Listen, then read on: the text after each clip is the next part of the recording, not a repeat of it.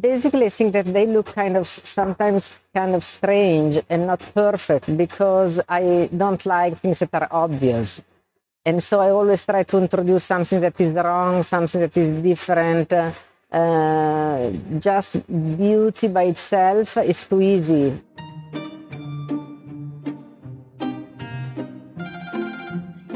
Φαντάσου πως έχεις μία θεία που ζει στο Μιλάνο. Την κοιτάς με δέος. Ξέρει πολλά. Είναι κοσμοπολίτησα, είναι διανοούμενη, έχει εκλεκτούς φίλους, εκλεκτό σπίτι. Φαντάσου τώρα πως δεν θα σε πιάσει ποτέ από τους ώμους με τρυφερότητα. Δεν θα σου πει ποτέ «είναι όμορφος σαν και σένα, σου αξίζουν τα όμορφα, φόρεσέ το, ευχαριστήσου το». Θα σε κοιτάξει στα μάτια με ηρεμία Ίσως σου βάλει και ένα καλό κρασί μέσα σε ένα ποτήρι από βενεζιάνικο γυαλί, θα χωθείς μέσα στους βελούδινους καναπέδες της και θα σε ρωτήσει «Ποια είσαι, ποια είσαι αυτή τη στιγμή, τολμάς να κοιτάξεις, τολμάς να σε καταλάβεις». Καλώς ήρθατε στον κόσμο της Μιούτσια Πράτα.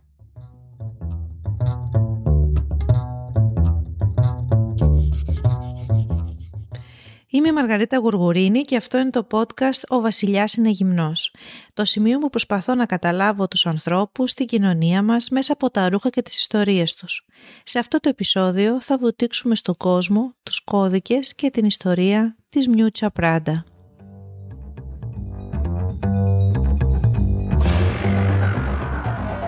Οι σχεδιαστές, οι καλοί σχεδιαστές μόδας έχουν ένα πολύ συγκεκριμένο χρέος. Να γεμίζουν εκείνο το κενό μέχρι να ολοκληρωθεί μία αλλαγή. Είναι μεσολαβητές τα πράγματα που μας συμβαίνουν, αναλαμβάνουν να μας προετοιμάσουν με τα ρούχα που θα φορέσουμε καθώς η ζωή μας αλλάζει. Ο κάθε ένας τους το κάνει με το δικό του τρόπο και τη δική του αντίληψη χτίζει ένα ολόκληρο σύμπαν που σε προσκαλεί, που εκεί καταλαβαίνει τη σκέψη του, τις αξίες του, τον τρόπο που αντιλαμβάνεται την ομορφιά. Ας πούμε οι σχεδιαστές που θεωρούνται avant-garde, ίσως η πιο χρησιμοποιημένη λέξη στη μόδα, φέρνουν τη μακρινή αλλαγή πολύ μπροστά μας, με έναν τρόπο που εμείς δεν θα μπορούσαμε ποτέ να σωματοποιήσουμε. Αυτοί που θεωρούμε ως εμπορικούς κάνουν τα πράγματα πιο εύπεπτα, απτά, κατανοήσιμα αλλά η δική μας θεία και αρνούμε να την πω γιαγιά δεν ήταν ποτέ τίποτα από τα δύο. Η Μιούτσα από την πρώτη μέρα που μπήκε σε αυτή την πιάτσα δεν χώραγε πουθενά, αλλά όλοι ήθελαν ένα κομμάτι της.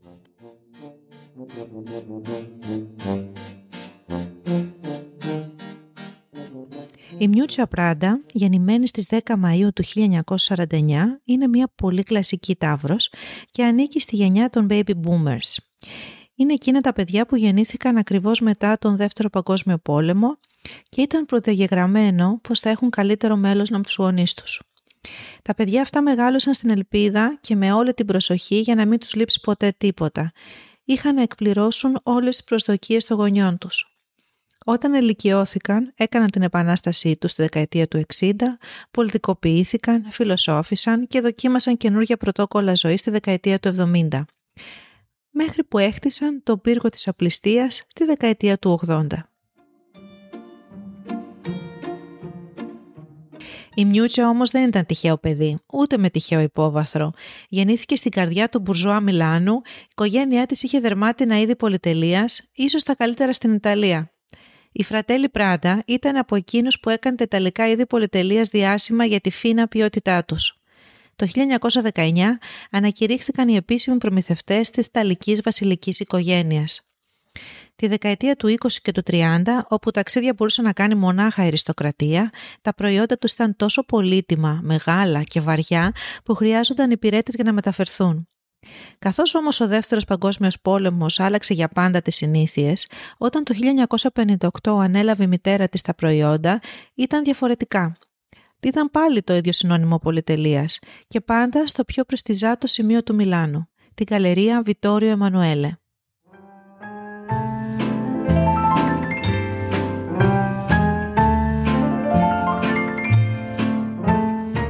Ο παππούς Μάριο Πράντα δεν πίστευε πως οι γυναίκες ήταν ικανές για επιχειρήσεις. Όμως η κόρη του ήταν η μόνη με το ενδιαφέρον για να συνεχίσει. Η εγγονή του Μιούτσα πάλι ήθελε μάλλον να γίνει πολιτικός. Το 1973 αποφυτεί από το Πανεπιστήμιο του Μιλάνου με δοκτορά στις πολιτικές επιστήμες. Είναι φουλ πολιτικοποιημένη, εγγεγραμμένη στο Κομμουνιστικό Κόμμα, όπως πολλοί συμφοιτητές της εκείνη την εποχή. Συμμετέχει σε διαμαρτυρίες, μοιράζει φυλάδια, είναι ενεργή φεμινίστρια και παρακολουθεί μαθήματα για να γίνει μήμος στο Πίκολο Θεάτρο. Δεν είναι τιμένη με τζιν, στη στολή αγωνιστή φοιτητή της εποχής, αλλά φορά vintage κομμάτια Yves Saint πράγματα που βρίσκει σε σεντούκια, παλιά μεγάλα κοσμήματα. Θεωρεί όμως τη γυναικεία μόδα επιφανειακή, σχεδόν τροπεστική.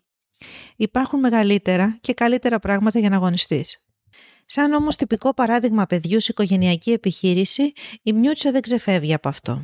Το 1970 έχει ήδη αναλάβει ένα από τα δύο καταστήματα της οικογένειας και το 1978 αναλαμβάνει και επισήμως τα ενία της επιχείρησης από τη μητέρα της. Η Μιούτσα μοιάζει στον παππού της. Όπως και εκείνος, του δουλεύει σαν εξερευνήτρια. Την ενδιαφέρουν οι περιοχές που δεν έχει γεωγραφήσει κανείς, τα υλικά που δεν είναι προφανή, έχει αιμονή με το σπάνιο και την ποιότητα. Όλα αυτά μαζί με μια γενναία δόση ενοχής που ασχολείται για τα επιφανειακά ενώ υπάρχουν τα πιο σημαντικά. Για να το αντισταθμίσει, κάνει ερωτήσεις συνέχεια.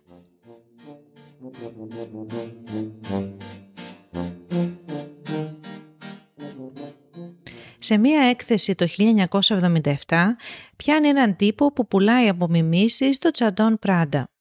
Τον εντοπίζει, του επιτίθεται και εντοπίζει και όλα τα λάθη που είχαν τα προϊόντα του και όλες τις ενδείξεις πως ήταν αντιγραφή. Το όνομά του είναι Πατρίτσιο Μπερτέλη. Θα γίνει ο σύζυγος και ο συνέτερός της. Το 1978 έχει έρθει μαζί της στην Πράντα.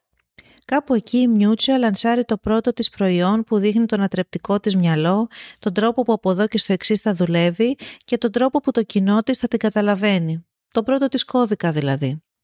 Η αγωνία εκείνου που έφτιαχνε δερμάτινα είδη ταξιδίου τόσο βαριά που χρειαζόταν υπηρέτε για να τα μεταφέρουν, κατασκευάζει ένα μαύρο, πανάλαφρο, απλό, πολλές φορές χωρίς καν επένδυση μέσα, νάιλον σακίδιο ραμμένο στις ίδιες μηχανές που χρησιμοποιούν για τα στρατιωτικά αλεξίπτωτα.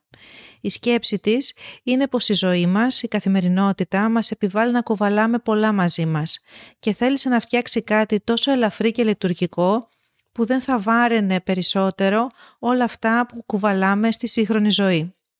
Η τσάντα δεν φωνάζει λεφτά ή πλούτο εκ πρώτης όψεως. Δεν απαιτεί καμία προσοχή στο μη εκπαιδευμένο μάτι. Για να σας βοηθήσω να καταλάβετε το πόσο αληθινά επαναστατικό ήταν αυτό που έφτιαξε η Μιούτσα, κάτι που σήμερα σας φαίνεται ίσως στα όρια του απλοϊκού, πρέπει να σκεφτείτε την εποχή. Στις αρχές της δεκαετίας του 80, οι τσάντες που χρησιμοποιούσαμε ήταν οι γνωστές βαλίτσες για τα έγγραφα, για εκείνους που δούλευαν στο γραφείο, είτε οι μεγάλες, δερμάτινες, πολλές φορές βαριές και σίγουρα πομπόδεις που χρησιμοποιούσαμε στην καθημερινότητά μας δεν υπήρχε καν η ιδέα πως θα μπορούσες να είσαι ενήλικας και να πηγαίνεις στη δουλειά με ένα σακίδιο ή μία νάιλον τσάντα. Τα υφάσματα και τα στρατιωτικά τζάκετ, η εργονομία και η ευκολία που προσέφεραν πρόκειται να γίνουν έναν απόσπαστο κομμάτι του μπραντ μέχρι και σήμερα. Είναι ένας γνήσιος κώδικας αναγνώρισης της Πράντα.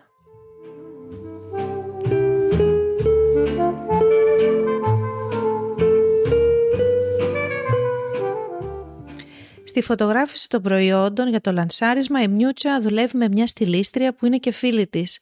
Το όνομά της είναι Μανουέλα Παβέζη και είναι, κατά τη δική μου γνώμη πάντα, μία από τις μεγαλύτερες που έχουν υπάρξει ποτέ στον τομέα της. Η φωτογράφηση είναι μαυρόασπρη και θυμίζει ταινία Ιταλικού νεορελισμού αν την είχαν κάνει διανοούμενες Μιλανέζες. Αυτό που έγινε δηλαδή η Μανουέλα θα μείνει δίπλα στη Μιούτσα. Το δεξί της χέρι και δημιουργική κατεύθυνση. Ένα μεγάλο μυαλό που προέτρεπε τη Μιούτσα να είναι ανάλαφρη, να προσθέτει το απρόπτο, την ηρωνία, το απροσδόκητο. Οι τσάντες της δεν συναντούν την επιτυχία που περίμεναν. Συμβαίνουν όμως δύο πολύ σημαντικά πράγματα. Υπάρχει ένα μικρό, πολύ σημαντικό κοινό που τις λατρεύει. Είναι η πελατεία πιο avant-garde, ταγμένοι αφισιονάδος ξεχωριστών ρούχων, συντάκτες σε περιοδικά και ενώ της τέχνης. Είναι εκείνοι που θα την κρατήσουν πρώτη. Το δεύτερο είναι κάτι πολύ συνηθισμένο και όχι μόνο στη μόδα, αλλά σε οποιονδήποτε κάνει κάτι καινούριο. Οι υπόλοιποι θα σου ζητήσουν να το αλλάξεις για να φτάσεις στο κουτί κατανόησης και αποδοχής τους. Η Μιούτσε αρνείται να βάλει λογότυπο, όπως τη ζητούν, και επιμένει στο ενστικτό της. Λίγα χρόνια μετά οι τσάντες έρχονται στη μόδα, συναντούν την επιτυχία και η Μιούτσα κάνει την παραχώρηση να βάλει το μικρό, γνωστό πια, τριγωνικό tag Prada.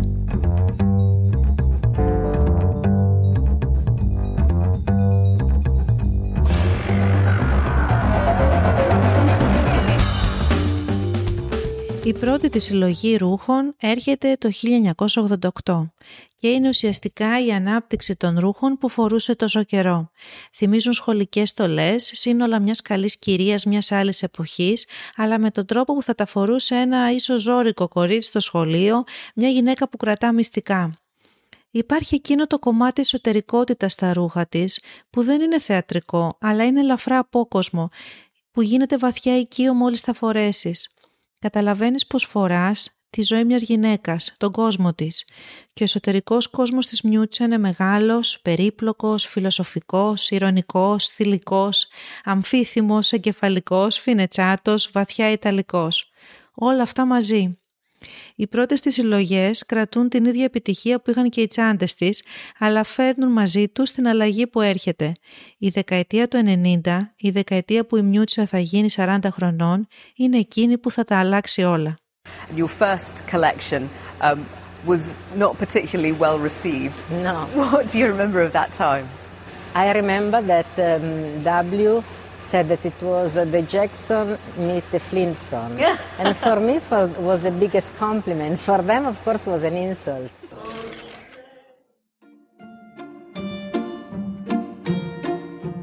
Συλλογή μετά τη συλλογή, η Μιούτσα μπαίνει στη δεκαετία του 90 κοιτάζοντας τις ηρωίδες από ταινίες από τη δεκαετία του 50 και του 60, τους beatniks, τους αντικομφορμιστές και φτιάχνει τα ρούχα τους ξανά.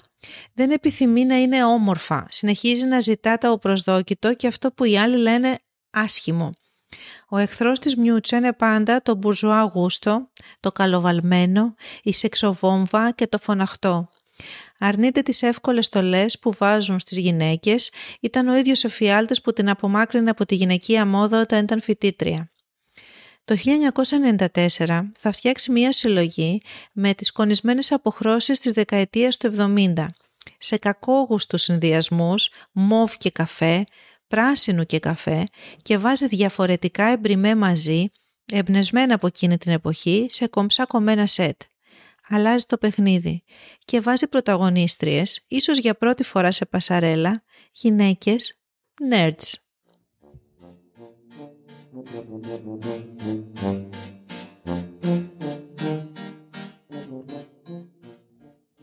Αυτό είναι το παιχνίδι που δεν θα σταματήσει ποτέ. Υφές, ετερογενή φάσματα, πετράδια, όλα ξεκινούν και έρχονται χωρίς προειδοποίηση στα ρούχα της. Όταν αποφάσισε να δουλέψει στη δαντέλα, ένα ξεκάθαρα γυναικείο, θηλυκό υλικό, έπρεπε πρώτα να το αποσυνθέσει εγκεφαλικά. Τι είναι όμως η δαντέλα; Γιατί είναι τόσο συνυφασμένο με την εικόνα της γυναίκας; Οι ερωτήσεις αυτές είναι για πάντα η ρεχοκοκαλιά της Πράντα. Όλα ξεκινούν από αυτές και η ειλικρίνη αυτής της υπερανάλυσης τις περισσότερες φορές φτάνει μέχρι να το νιώσουμε κι εμείς, ακόμα και όταν δεν το καταλαβαίνουμε. Πολύ πριν ξεκινήσει να φτιάξει τα δικά της ρούχα, για να γλιτώσει από τον πανικό να μπει σε ένα μαγαζί και να ψωνίσει, γυρνούσε στο σημείο που δεν χρειαζόταν να γίνει γυναικάρα τα παιδικά της χρόνια. Επισκεπτόταν το ιστορικό κατάστημα παιδικών ρούχων των αδελφών Φεράρι στο Μιλάνο, όπου ζητούσε να φτιάξουν τα ρούχα στα μέτρα της, με τις αλλαγές που ζητούσε. Ένα μικρότερο ή μεγαλύτερο κολάρο, λίγο διαφορετικό μανίκι, αλλαγές στο μήκος. Εκεί έφτιαξε και τον ηφικό της. Σε εκείνο το σημείο που η Μιούτσα παίζει με τα ρούχα, εκεί είναι που γεννήθηκαν και τα Μίου Μίου, η καινούργια γραμμή το Πράντα. Μίου Μίου έλεγαν τη Μιούτσα μικρή, Στη Μίου Μίου επιτρεπόταν περισσότερα. Η αταξία ήταν ελεύθερη και τα παιχνιδίσματα άφθονα. I think there is a wit to it, which I enjoy, and it's also kind of always got an essence of Lolita, which I can never let go of. They have Peter Pan collars, they have Mary Jane shoes, all the skirts are mini, and the knitwear is fantastic. But yeah, just everything's perfect. It's my dream brand. Ήταν η Αλέξα Τσάνκ στο ντοκιμοντέρ του Λοίκ Πρέιζ, ελπίζω να το λέω καλά στα γαλλικά, που μιλάει για την αδιαφυσβήτητη αγάπη της για τα Μιου Μιου.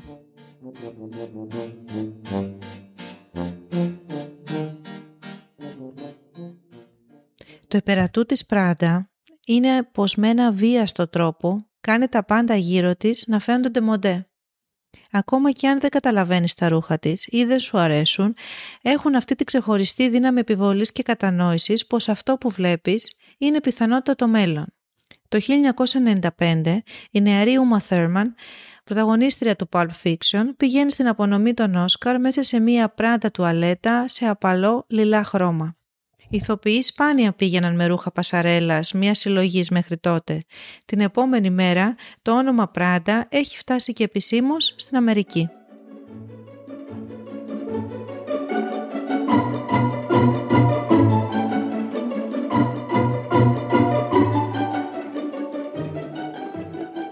Οι Μιούτσο και ο Μπερτέλη ξεκινούν τη Φοντατσιόνε Πράντα, έναν οργανισμό με δικό του κτίριο που ο στόχος του είναι η επιβράβευση και η ανάδειξη νέων καλλιτεχνών. Φέρνουν την τέχνη γύρω τους στο φυσικό περιβάλλον που κυκλοφορούν τα ρούχα τους στο σύμπαν Πράντα. Το ίδρυμα είναι ανοιχτό προς το κοινό και μετά από καιρό θα ανοίξει άλλο ένα στη Βενετία. Οι καλλιτέχνες την αγαπούν γιατί καταλαβαίνουν τους συμβολισμούς της, την άνεσή της να συνομιλεί με το άσχημο. Εκείνη τους κοιτάζει με δέος, με αναγκαιότητα, είναι αυτό που μπορεί να επιστρέψει πίσω. Θέλει ακόμα να φτιάξει ένα μέρος που μπορούν όλοι να μάθουν περισσότερα, να καταλάβουν περισσότερα για το σήμερα, να κοιτάξουν τις προοπτικές του, να κάνουν τις σωστές ερωτήσεις. Είναι κάτι σαν να δίνει το λισάρι για να καταλάβεις το μυαλό της, για να την ακολουθήσεις. Κινηματογράφος, performance, οικαστικά, αρχιτεκτονική, όλα είναι σημεία αναζήτησης και ανάθεσης του Fondazione Prada. Δεν είναι τυχαίο που ένας από τους πιο σημαντικούς νέους σχεδιαστές σήμερα, ο Τζόναθαν Άντερσον, καλλιτεχνικός διευθυντής στη ΛΟΕΒΕ, ξεκίνησε δουλεύοντας εκείνη. Ο Τζόναθαν Άντερσον συνεχίζει να δίνει στο μυαλό του μια γυναίκα σαν την Μανουέλα Παβέζη και το ύφος, η σχέση του οίκου ΛΟΕΒΕ με την τέχνη θυμίζει πολύ το πρωτόκολλο Πράντα. All my life is working against the cliche of beauty, probably, and and uh, the necessity and the obligation of being sexy, of being beautiful, and and I have n- nothing against uh, being beautiful and sexy, but I like when it's a choice.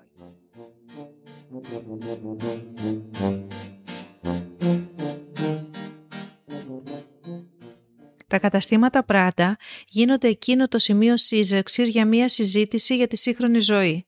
Τα ρούχα είναι πρωταγωνιστές και μαζί δεν είναι. Αφήνουν χώρο για να μπει τέχνη, να μπει σκέψη. Βρίσκουν ένα χρώμα που μέχρι τότε δεν το συμμερίζονται για τα προϊόντα πολυτελείας. Μία όξινη απόχρωση του πράσινου, απροσδόκητη κι αυτή και τη μοιράζουν στα καταστήματά τους. Τα καταστήματα Πράντα γίνονται έτσι κάτι άλλο, ένα υπόδειγμα που κανείς δεν μπορεί να αντιγράψει. In every relationship, there comes a time when you take that next important step. Do I look all right? Don't worry, they'll love you. Just want to make the right impression. They'll love you because I love you. Here we are. For some couples, that step is meeting the parents. For me, it's meeting the product. Holy shit! You know, on my planet, the clothing stores have clothes. Καθώς μπαίνουμε στην καινούργια χιλετία, το όνομα Prada έχει μπει στην pop συνείδηση. Είναι συνυφασμένο με την intellectual γυναίκα καριέρας. Στο Sex and the City υπάρχει ένα επεισόδιο που η Κάρι πηγαίνει τη νέα της σχέση σε ένα κατάστημα Prada που τον μοιεί στο σύμπαν της και του αγοράζει ένα πουκάμισο με τα χρήματα της προκαταβολής του βιβλίου της. Τα πράγματα παίρνουν μια άσχημη τροπή όταν εκείνος, συγγραφέας κι αυτός, χάνει την ευκαιρία για ένα δεύτερο βιβλίο και δεν αντέχει την επιτυχία της. Η Πράντα μπαίνει στο σημείο της γυναικείας επιτυχίας και απόφασης και ολοκληρώνεται λίγο αργότερα με ένα βιβλίο και μία ταινία. Ο τίτλος είναι «Ο διάβολος φορούσε Πράντα» και είμαι σίγουρη ότι περισσότεροι από εσάς έχετε δει την ταινία ήδη. Η ταινία μιλά, χωρίς να αναφέρει ποτέ το όνομά της, για τη διευθύντρια της Αμερικάνικης Vogue, Anne Wintour, που στην ταινία υποδίεται η Meryl Streep. Εκείνη κρατά σχεδόν πάντα, σε όλη την ταινία, τσάντες Πράντα.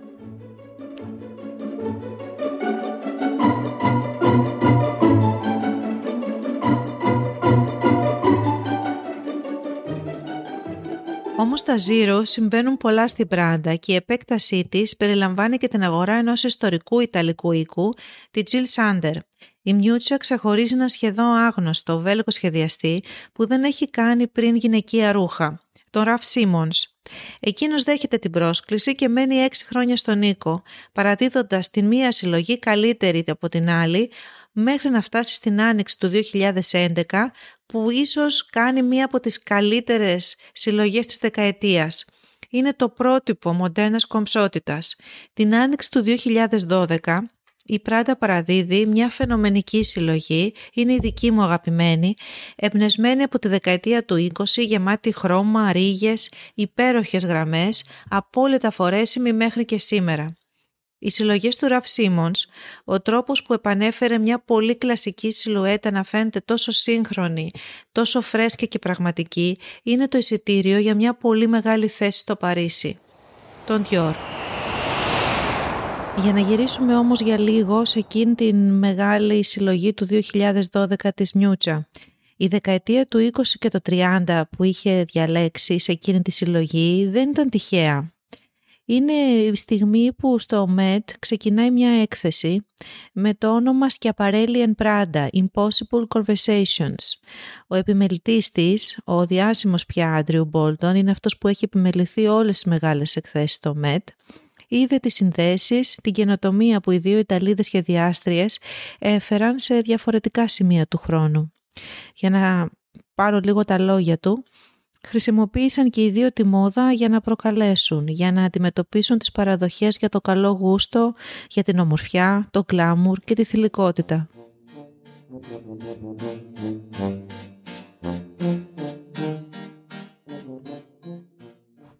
Τρία χρόνια μετά, το 2015, η Μανουέλα Παβέζη πεθαίνει. Το Μιλάνο θρυνεί, αλλά περισσότερο θρυνεί η Μιούτσα. Η ματιά της, ο τρόπος της να επεμβαίνει στα ρούχα, δεν θα έρθει πίσω ποτέ ξανά. Αλλά η Μιούτσα, παντημένα τα 50 πια, ξέρει, κατέχει πια κάτι σημαντικό. Τη φωνή της. Η ίδια κάποια στιγμή είχε πει το πράγμα που είναι αληθινά σημαντικό στη μόδα είναι η έκφραση. Γιατί στα ρούχα σου δεν εκφράζεις μόνο κοινωνικές υποστάσεις και την αισθητική του καιρού σου, αλλά και το ποιος είσαι εσύ. Αν και ο τρόπος που ντύνεσαι είναι το λιγότερο σημαντικό πράγμα πάνω σου, είναι το πρώτο πράγμα που βλέπουν οι άλλοι. Έτσι, αν ντύνεσαι με έναν προσωπικό, μοναδικό τρόπο, σημαίνει πως δεν νιώθεις την ανάγκη να ευχαριστήσεις κανέναν. Πράγμα που σημαίνει πως πιθανότατα είσαι πολύ δυνατός, πολύ σίγουρος για τον εαυτό σου. Ο Ραφ Σίμονς κάνει κάτι που ποτέ κανένας δεν περίμενε. Εγκαταλείπει το Dior. Το 2016 ο Ραφ Σίμονς και η Μιούτσα Πράντα δίνουν μια κοινή συνέντευξη στο περιοδικό System. Εκεί μιλούν για πολλά, για τον τρόπο που αντιμετωπίζουν το πώς η μόδα έχει μπει στη δημόσια συζήτηση, για το πόσο πλάκα θα έχει να σχεδιάσει ο ένας τον μπραν του άλλου, για το πόσο αναγνωρίσιμο είναι το ήθος, ο τρόπος Πράντα. Έτσι όπως το λένε και οι δύο, Prandaness. Λίγο καιρό μετά, ο Ραφ Σίμονς καναλαμβάνει τον Calvin Klein και πάει στην Αμερική. Ο Ντόναλτ Τραμπ βγαίνει πρόεδρος των ΗΠΑ. Ο Ραφ δεν θα μείνει στον Νίκο για περισσότερο από δύο χρόνια. Δίνοντας όμως πριν μια υπέροχη συλλογή πάνω στην Αμερικανικότητα, την αφήγησή της, χωρίς το ανέφελο coolness ενός Αμερικάνου, αλλά με όλο το φλαμανδικό φλέγμα ενός Ευρωπαίου. Η Πράντα συνεχίζει μια σεμνή, σταθερή κάθοδο στις πωλήσεις και στην επιρροή.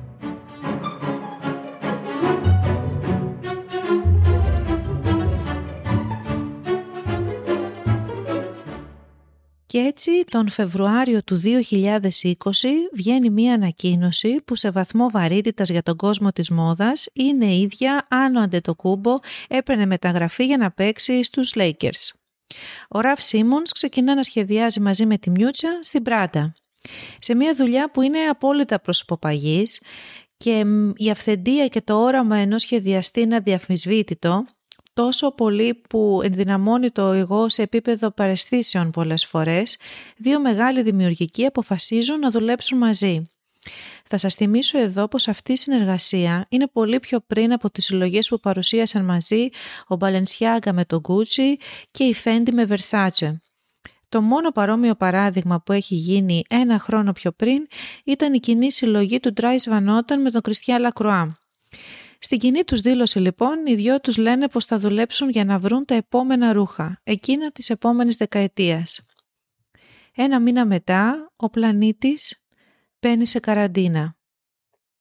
Αλλά η Μιούτσα, στα 70 της πια, βρήκε εκείνη τη στιγμή ίσως το μόνο πράγμα που είχε πραγματικά ανάγκη για να συνεχίσει να δουλεύει.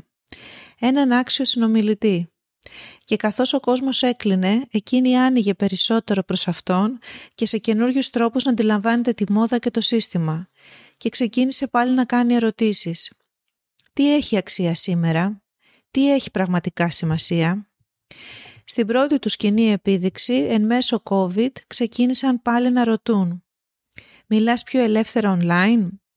Μπορεί κάτι να είναι πραγματικά καινούριο; Είναι το μέλλον μια ρομαντική ιδέα; Ποιος έχει τον έλεγχο; Αυτός που βλέπει ή εκείνος που αφήνει να τον βλέπουν; Αν η τεχνολογία είναι ένα εργαλείο, το ίδιο μπορεί να είναι και η μόδα. Άνοιξαν τα social media και ζήτησαν από το κοινό να κάνει ερωτήσεις.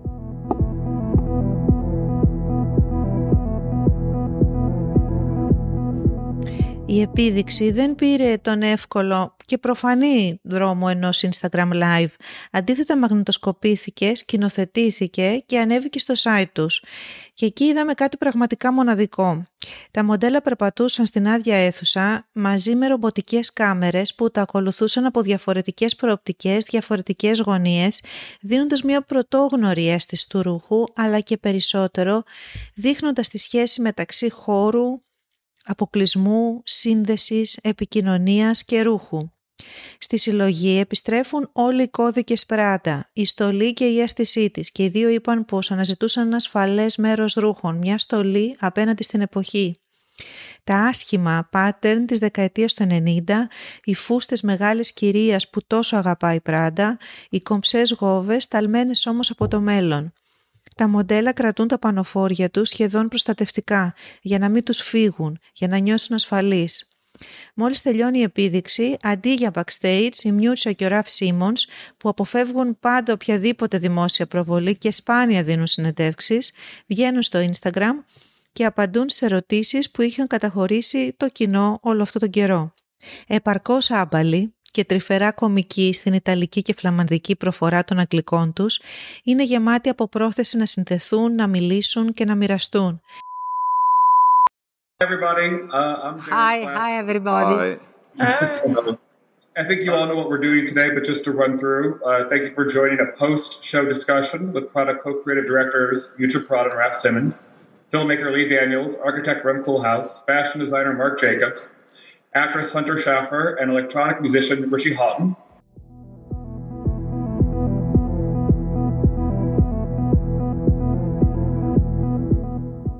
Σε άλλες επιδείξεις εν μέσω COVID μίλησαν με φοιτητές από όλο τον κόσμο, με διανοούμενους, με καλλιτέχνες, με άλλους σχεδιαστές. Θέλουν να ακούσουν ερωτήσεις. Θέλουν να δώσουν απαντήσεις. Η Αμάντα Γκόρμαν είναι ντυμένη με ένα κίτρινο παλτό πράτα όταν απαγγέλει το ποίημα «The Hill We Need to Climb» στην ορκομοσία του Biden.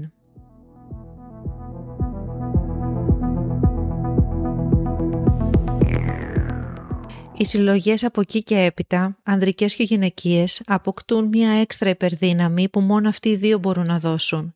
Δεν υπάρχουν ξεκάθαρες αναφορές του παρελθόντος, όμως βλέπεις αμέσως μια ιστορία. Τα ρούχα τους είναι σαν να έχουν ξεμπλέξει από το παρελθόν, να μην κοιτάζουν ποτέ πίσω. Νοιάζονται για το τι συμβαίνει τώρα, πώς θα αλλάξει το αύριο, τι θα είναι το αύριο, τι είναι απαραίτητο και τι όχι. Τι μας συμβαίνει και τι κάνουμε, τι χρειαζόμαστε και πάνω απ' όλα δεν σταματούν να ρωτούν. Τα ρούχα, όπως λέει συχνά η Μιούτσα Πράντα, πρέπει πάντα να αντιπροσωπεύουν το όραμα που έχεις για τον εαυτό σου, όχι εκείνο που έχουν οι άλλοι για σένα. Ακόμα και αν αντέχεις να το κάνεις, μονάχα ένα βράδυ.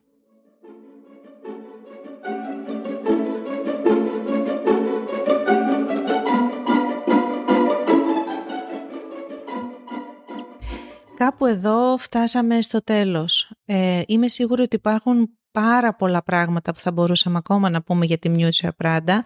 Αρκετά από αυτά τα ξέρω ήδη, αλλά αποφάσισα να μην τα βάλω γιατί θα γινόταν πάρα πολύ μεγάλο αυτό το επεισόδιο και είναι και άλλα που ίσως ξέρετε κι εσείς και θα χαρώ πάρα πολύ να μου στείλετε αυτά που σκέφτεστε στο Instagram ή οπουδήποτε αλλού μπορείτε να μου στείλετε ένα μήνυμα.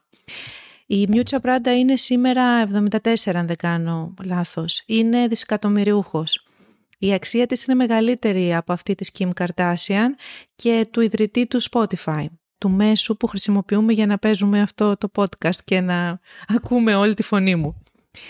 Ε, η δύναμή της και η αξία της είναι σημαντική όχι μόνο για μας που ασχολούμαστε με τη μόδα, αλλά και για την αντίληψη όλων μας απέναντι σε αυτό που είναι το γούστο, η αισθητική και για το πώς μπορεί να πεις αληθινές ιστορίες κοιτάζοντας σε πάρα πολύ περίπλοκα ζητήματα που συνήθως φαίνονται ανίκια. Ο λόγος που κάνω αυτά τα επεισόδια με τους σχεδιαστές είναι γιατί θέλω να δώσω έναν τρόπο και ένα λόγο να κοιτάξετε διαφορετικά τη δουλειά ανθρώπων που αξίζει να μελετήσετε και να σκεφτείτε και να φτιάξετε το δικό σας προσωπικό στυλ. That's on my shoes, that's on my shirt, that's on my collar. I hit it once, I hit it back cause I'm a baller. I told that bitch to do a trick and she said Tada. I get a lot of guala, I spend it all on Prada. That's on my shoes, that's on my shirt, that's on my collar. I hit it once, I hit it back cause I'm a baller. I told that bitch to σας υπόσχομαι πως αν πάτε στο Instagram account μου, στα highlights των stories, θα δείτε ένα highlight το οποίο θα λέγεται Mucha Prada και εκεί θα δείτε όλες τις εικόνες που συνοδεύουν αυτό το επεισόδιο. Είμαι η Μαργαρίτα Γουργουρίνη και αυτό ήταν το podcast «Ο Βασιλιάς είναι γυμνός». Ελπίζω να σας άρεσε και αν σας άρεσε να το πείτε και στους φίλους σας. Μην ξεχνάτε να ακολουθήσετε το «Βασιλιά είναι γυμνό» και να βάλετε πέντε αστεράκια στην αξιολόγηση. Κάνει καλό.